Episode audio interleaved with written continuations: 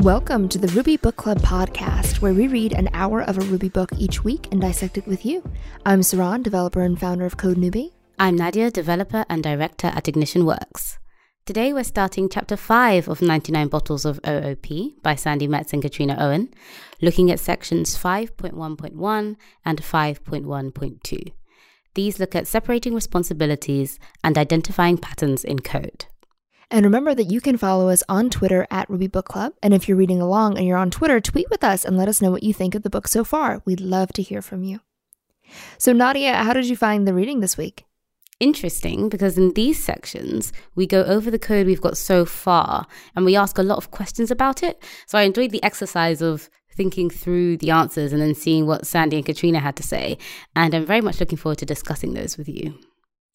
I feel like you're much better at that kind of thing than I am because I I know the answer is a page away and it's so hard for me to just sit and actually do the activity because I really just want to know what the answer is. So I feel like you you probably got a lot more value out of this and I'm just an impatient child when it comes to reading this book.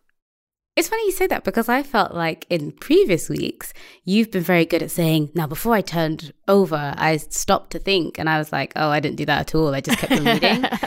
so I don't know whether it's the feeling of the actual numbered questions making you feel like, oh, there this is. is. like a test. I don't yes. want to do it. Yes, I think whereas that's before, what it is. yeah, whereas before you were in control, and so you were like, I'm going to stop and think about this. I basically, I just have problems with authority, and I don't like a book telling me what to do. That's what it comes down to. yeah, that's Sandi Katrina. How did you find the reading? I thought it was good. I was glad that we were getting back to the the six pack problem, right? Because when we finished the refactoring, one thing we noticed at the end of chapter four was wait a minute, we didn't actually address the six pack bottle thing that we were, which was the whole reason why we were even going down this refactoring journey. So being able to come back to that was was really nice. Indeed. Okay, so chapter five, separating responsibilities it starts by saying so we've been looking at the flocking rules and now we're going to get back to the six pack problem and there's a mention of a new class getting created and i was like ooh what is this going to be and we're also going to look more about how we model abstractions and look at the problems that come from when we start changing things around and trying to prematurely optimize for performance. Yes. And so we start with 5.1, selecting the target code smell. And so the very first sentence of this I thought was very interesting. We talked about the idea of code being open and closed. And right at the very beginning, we're reminded of what that means. And it says code should be open for extension and closed for modification. And so when I first read that, I went, oh, yeah, we did talk about that earlier at mm-hmm. some point. Uh, and it made me think, okay, well, where did we end up with our code? Was that open or was it closed? And I had a bit of a hard time judging the solution we came up with and deciding if we had followed that rule or totally failed it. Yes. And so when a bit later on in that section it says the resulting code is not yet open to the six pack requirement, I was like, what? Yeah. I just yeah. assumed it was. I was like, oh, damn. Mm-hmm. Still got more to go. But that this is where I was suddenly thinking, ah, this is interesting because I felt like coming out of the last section, we were sort of like, okay, we are looking at our new code. We were like, not quite sure how we're going to now go onto the six pack thing, but this is this is interesting. And so coming into this, it's like, oh, the journey maybe is just beginning. mm-hmm. Yeah. And it was also interesting because I felt like I had to remind myself what it meant to be open and closed. So when we talk about this idea of being open for extension but closed for modification, my understanding of that is I have my class, it's refactored. We've added, I think it's five new uh, methods based on our flocking rules. And so if I want to have that code also be able to take in that six pack requirement, I should be able to easily add a new method or add a new line to that class. However, I shouldn't be refactoring and reworking my existing methods. Is that the distinction there? Yes, that's how I understand the open close principle. This idea of not modifying existing specific bits of code, but being able to easily add new bits of code to the code right. you already have. Right. Because ideally, the methods are all capturing the right concepts and we found the right abstractions. So yes. we should be able to just, you know, plug in an additional thing, but not reworking how the yes. system operates. Yes, I think that's exactly it. Okay. So based on that, I think when we think about our six pack requirement, it's pretty clear that there's no place for it. Like there's no there's no place to stick in six pack and have it make any sense. Yes, you're right. I also highlighted the bit that said the refactoring recipes don't promise to result in code that better expresses the problem. Yes. And I was like, oh, because I that was very upsetting for me. They did. I did not like that. I did I not like, like that at all. Oh, these recipes are great because as long as I keep doing them, they're always going to help me get to. That was the magic of them. Right. I thought but no. Yeah, and it reminds me of this situation we had. I think it was maybe six months ago. I was working with our CodeNewbie apprentice, and we had this. I can't even remember what the problem was. We were doing something with the Meetup API to gather events for our uh, our CodeNewbie local meetups and to and put them on our homepage. And I remember we were going through it, and we had what can possibly be categorized as our shameless green solution, where it was really explicit, but you know, pretty concise and pretty clear. And I thought, ah, oh, this doesn't look cody enough. And so we did a refactoring, we pulled out some concepts, and I looked at that solution and I thought, this is a much better refactored, you know, pulls out little uh, concepts into individual methods, but it looked just more complicated and more cumbersome.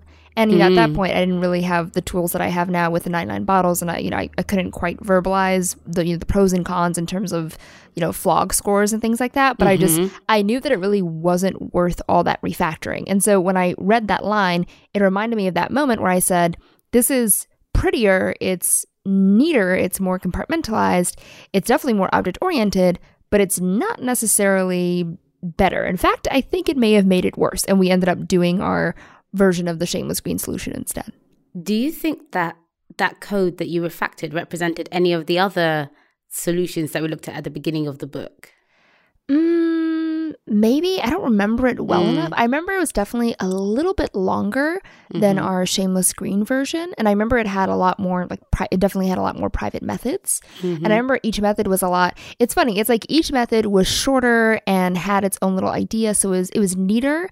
But we looked at it and we both said, this is way more complicated for what we're trying to do. And it just didn't really make sense. So, following on from that, there's a bit here where Sandi and Katrina say the current code, although not open, is improved. So, we mm-hmm. should continue forward in the hopes that more good things will come. Therefore, have faith and iterate.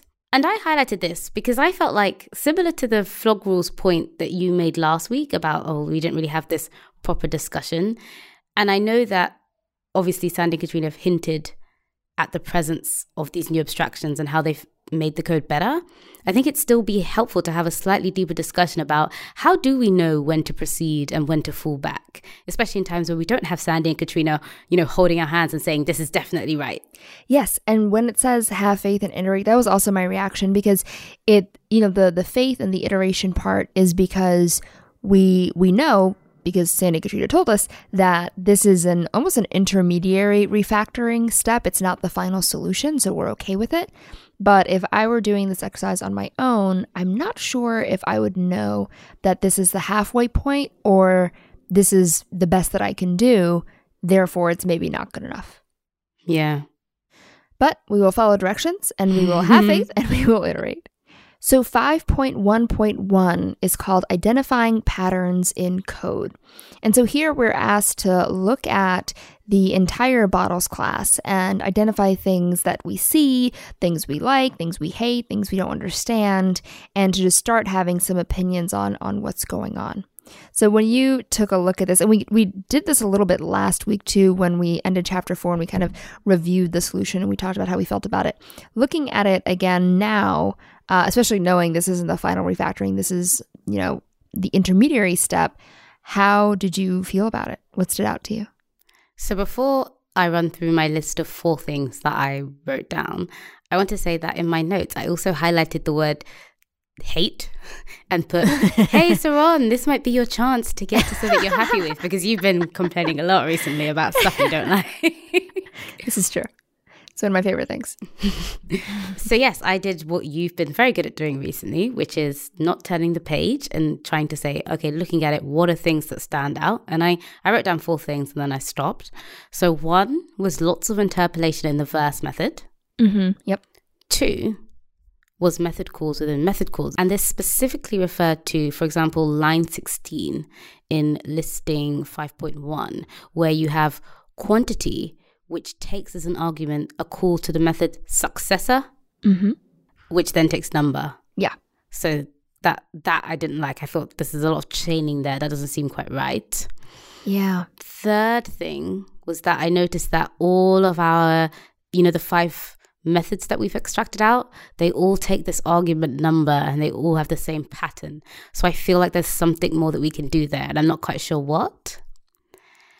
And then the final thing that I noted down is line 40 in action. We interpolate in the word pronoun. So that's the one of our five extracted methods, which depends on another one of our five extracted methods. And I wondered if that mm. was problematic. Those are pretty good. I like those. Woo! Okay, so for me, I definitely, you know how I feel about the verse method. I don't like that method at all. I know. I don't like that it's a lot of, you know, and, and you're right. I didn't really think of it as it's a lot of interpolation, but what bothered me about it is when we had the shameless green solution, I would look at it and I would go, okay, here's clearly a verse that is you know, easy to identify, very obvious. If I'm not familiar with the song, I can figure it out very quickly. And because of all the interpolation and the chaining and the passing of arguments, I feel like I have to do a lot more work as a first time, um, as a developer coming across this code base for the first time to figure out what the result is going to be. And that bothered me a lot. I did not like that. Uh, number two, we've talked a lot about the shape of the other methods and how they are very similar with the if else conditional for the uh, methods that we came up with from our flocking rules. And so I feel like that means something. I assume that was kind of Sandi and Katrina's hint uh, to us the whole time, but I feel like that means that there's something we can do there. So the fact that it's repetitive and it's the same shape, I think is good because it makes it easier to do something. Um, but the the feeling that there is still work that needs to be done is definitely there. And I think the the third thing that stood out to me is just that we keep passing the same argument along the whole time. Well, Yeah. for most of it, it's just Number. it's number number the whole time. Yeah. As we were working through chapter four and we were building and, and pulling out these little methods, I remember thinking, man, we're really using that number thing a lot. And you can see it a lot clearer Mhm. when it's all lined up and spelled out here. Okay, so I think between us, we have a nice set of concerns and considerations. Mm-hmm. Yeah, we did pretty well. So let's see how they stack up in Sandi and Katrina's discussion. So before we get to that, though, they ask us some more specific questions to think about. So the first one is do the do any methods have the same shape? And we've discussed how the five methods that we've abstracted out do. Mm-hmm. They all take the number argument and then they've all got that if else conditional going on. And that follows into question two, which is do any methods take an argument of the same name? Mm-hmm. Then we have question three Do arguments of the same name always mean the same thing? And I spent a couple of minutes thinking about this. And I was like, yeah, I think they're always the current verse number, but something told me that I should probably spend a bit more time thinking about it, and that's not quite right. Mm-hmm. And then the fourth question is if you were to add the private keyword to this class, where would it go? And so to help me answer that question, I flipped it on its head. I said, well, what should the public interface of this class be? So you want to be able to just call the song, return some verses, and return any given verse. So therefore, all of those abstracted methods sh- that we've made should go under the private keyword. And then the fifth question was if you're going to break this class into two pieces, where's the dividing line? And I just thought, I was a bit confused by that question, but I thought uh, maybe at the same place as where you put private, but I really was a bit confused as to what that question was getting at. Yeah, yeah, same. When I saw that, I was like, mm, I feel like this is a really big hint about what we're about to do. Yeah. But if if but if that question wasn't explicitly asked, I don't think I would ever have thought about that. Uh, number four, I thought was interesting with the add private keyword because as we were reviewing the the final solution chapter four, I remember thinking to myself, oh, these little methods we made, they're like little helper methods. Like they're just they're so Mm. helpful in creating our verse. And then I saw and I was like, oh yeah, obviously they would go under the private keyword. So that was a nice reminder that that is uh, that's where we put methods that are not supposed to be part of the public yeah. um, you know, interface, but are supposed to be helping other methods. So that was a nice reminder. And then we have four further questions for our flocked five methods. And I was a big fan of flocked five. Did you like that name? yeah, it reminded me of the famous five. Like I felt like they were superhero methods. Yeah. Anyway. Flocked five. And I know, by the way, that the famous five are not superheroes, in case anyone's listening. I know they're like kids who went around like sort of dealing with crime or something. but yeah. I have no idea who the famous five are, but whatever they are, I'm sure they're awesome because you suggested them. They were. okay. So, question six now is Do the tests in the conditionals have anything in common? And I was sort of like, yeah, they check the value of number and then switch on that. Yeah. And then how many branches did the conditionals have? This is something we've discussed a lot. 2 Mm-hmm. And there were a couple times where the code tried to trick us into adding a third one, and we're like, uh uh-uh, uh, no, no, no. You get a new mm-hmm. method. And we we're able to maintain it at the two branches. Indeed. Then, do the methods contain any code other than the conditional? And this is when I was like, maybe this gets at what I was saying when the action method has pronoun in it. And then nine, does each method depend more on the argument that got passed or on the class as a whole? And I was like, huh? Yeah, I did not know what that was talking about. I guess the argument that got passed number? I was a bit confused by that question. Yeah. And once we got into uh, a little bit down, we talk about what the solution is, what the problem is, that question then made sense. But in the moment, I wasn't sure what that was referring to. So now that we've answered those questions and thought about them for ourselves, we're going to go to 5.1.2 spotting common qualities. And so here we basically get the answers to those questions. So the first yes. one is Do any methods have the same shape? And the answer is yes. The whole flocked five have the same shape that we've uh, talked about. And here we mentioned something that has come up, I think, a few times before called the squint test. And we have a full sidebar that describes what the squint test is. And so if you haven't heard of it, it basically tells you to put the code on your screen to lean back to squint your eyes just so you can see the code, but everything's blurry and you can't actually read it. And what you're looking for is changes in shape and changes in color, which is kind of a funny way to put it because it sounds like the colors and shapes are about to change now that you've squinted, which I don't think is what what that means. Uh, but when you're squinting, you can really pay more attention to the shape and the color, uh, and you'll be able to see things that are in common and things that are uh, different. And it's a really great way to be able to to judge the um, the shape of things. So that's the squint test. Did you practice it in, whilst reading the book? I didn't. I'm sorry. I didn't. Shocking. you know, I feel really judged right now, Nadia. Okay. Don't appreciate that. So it's interesting because we talk about how the shape of the methods and the fact that they're so similar is one of the, I don't know if the side effect is the right word, but one of the results of the flocking rules. Because Sandi and Katrina point out that if we wanted to have a conditional with two branches and express that, we can do that in many different ways that don't necessarily involve an if else. We can use a ternary, we can do a return if. There's many different ways that we can implement that and still have the same results, but the code will just look different. And the reason why it happens to look the same is because of the flocking rules. I found that bit very interesting, the listing 5.2 with the various conditional forms. Because mm-hmm. I was thinking, yeah, you do come to code bases, and there are probably quite a few things that could have been expressed in a similar pattern, but they're not. And so you don't spot the similarities. Because they all, you know, mm, whether you're yep. looking at the verbose conditional or the guard clause or the ternary expression, they're all the same thing. And so, yeah, it's just quite interesting because often not everyone is going to be following flocking rules. Most people won't. And most people are trying to make their code look terser. Like, I often don't see people write out conditionals like the verbose format, often because I feel like there's this impression that it's very basic and babyish. So you you see people doing things like the ternary expression, like let's get it on one line sort of thing. Yeah. And they even say it's that the non essential variation disguises a common shape. And so, this idea that there are these differences, they're very legitimate differences, but they're not essential, they're not core, and they can be a big distraction to finding out that common shape that will actually be helpful in our refactoring. They can be superfluous. I like saying that word, superfluous. Okay, so question two Do any methods take an argument of the same name? Yes. Six methods take number as an argument the first method and the flocked five.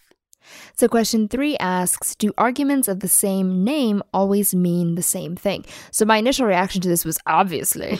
um, and then we actually, and then we actually talk about it. And I'm so, so happy that this section uh, went really in depth mm. and was mm. really detailed because it definitely pointed out something that I had never thought of, had not crossed my mind until we explicitly talked about it. And it said how there are really two concepts that we have this idea of something called number, and number has been used in six places as an argument. But if we think about what number actually means, sometimes it means the bottle number, and other times it means the verse number. And a lot of times the bottle number is based on the verse number. There's obviously a very clear relationship there, which is why we're able to use them interchangeably. But it was really interesting because I had not considered, I, I, just had never noticed that distinction before. So if we look at our verse method and that takes in number, and verse is the method that does all the interpolation and that calls all of the flocked five methods.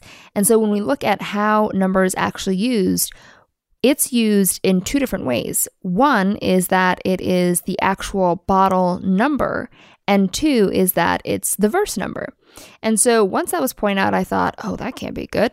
Uh, and in fact, Katrina and Sandi say this is rarely a good idea.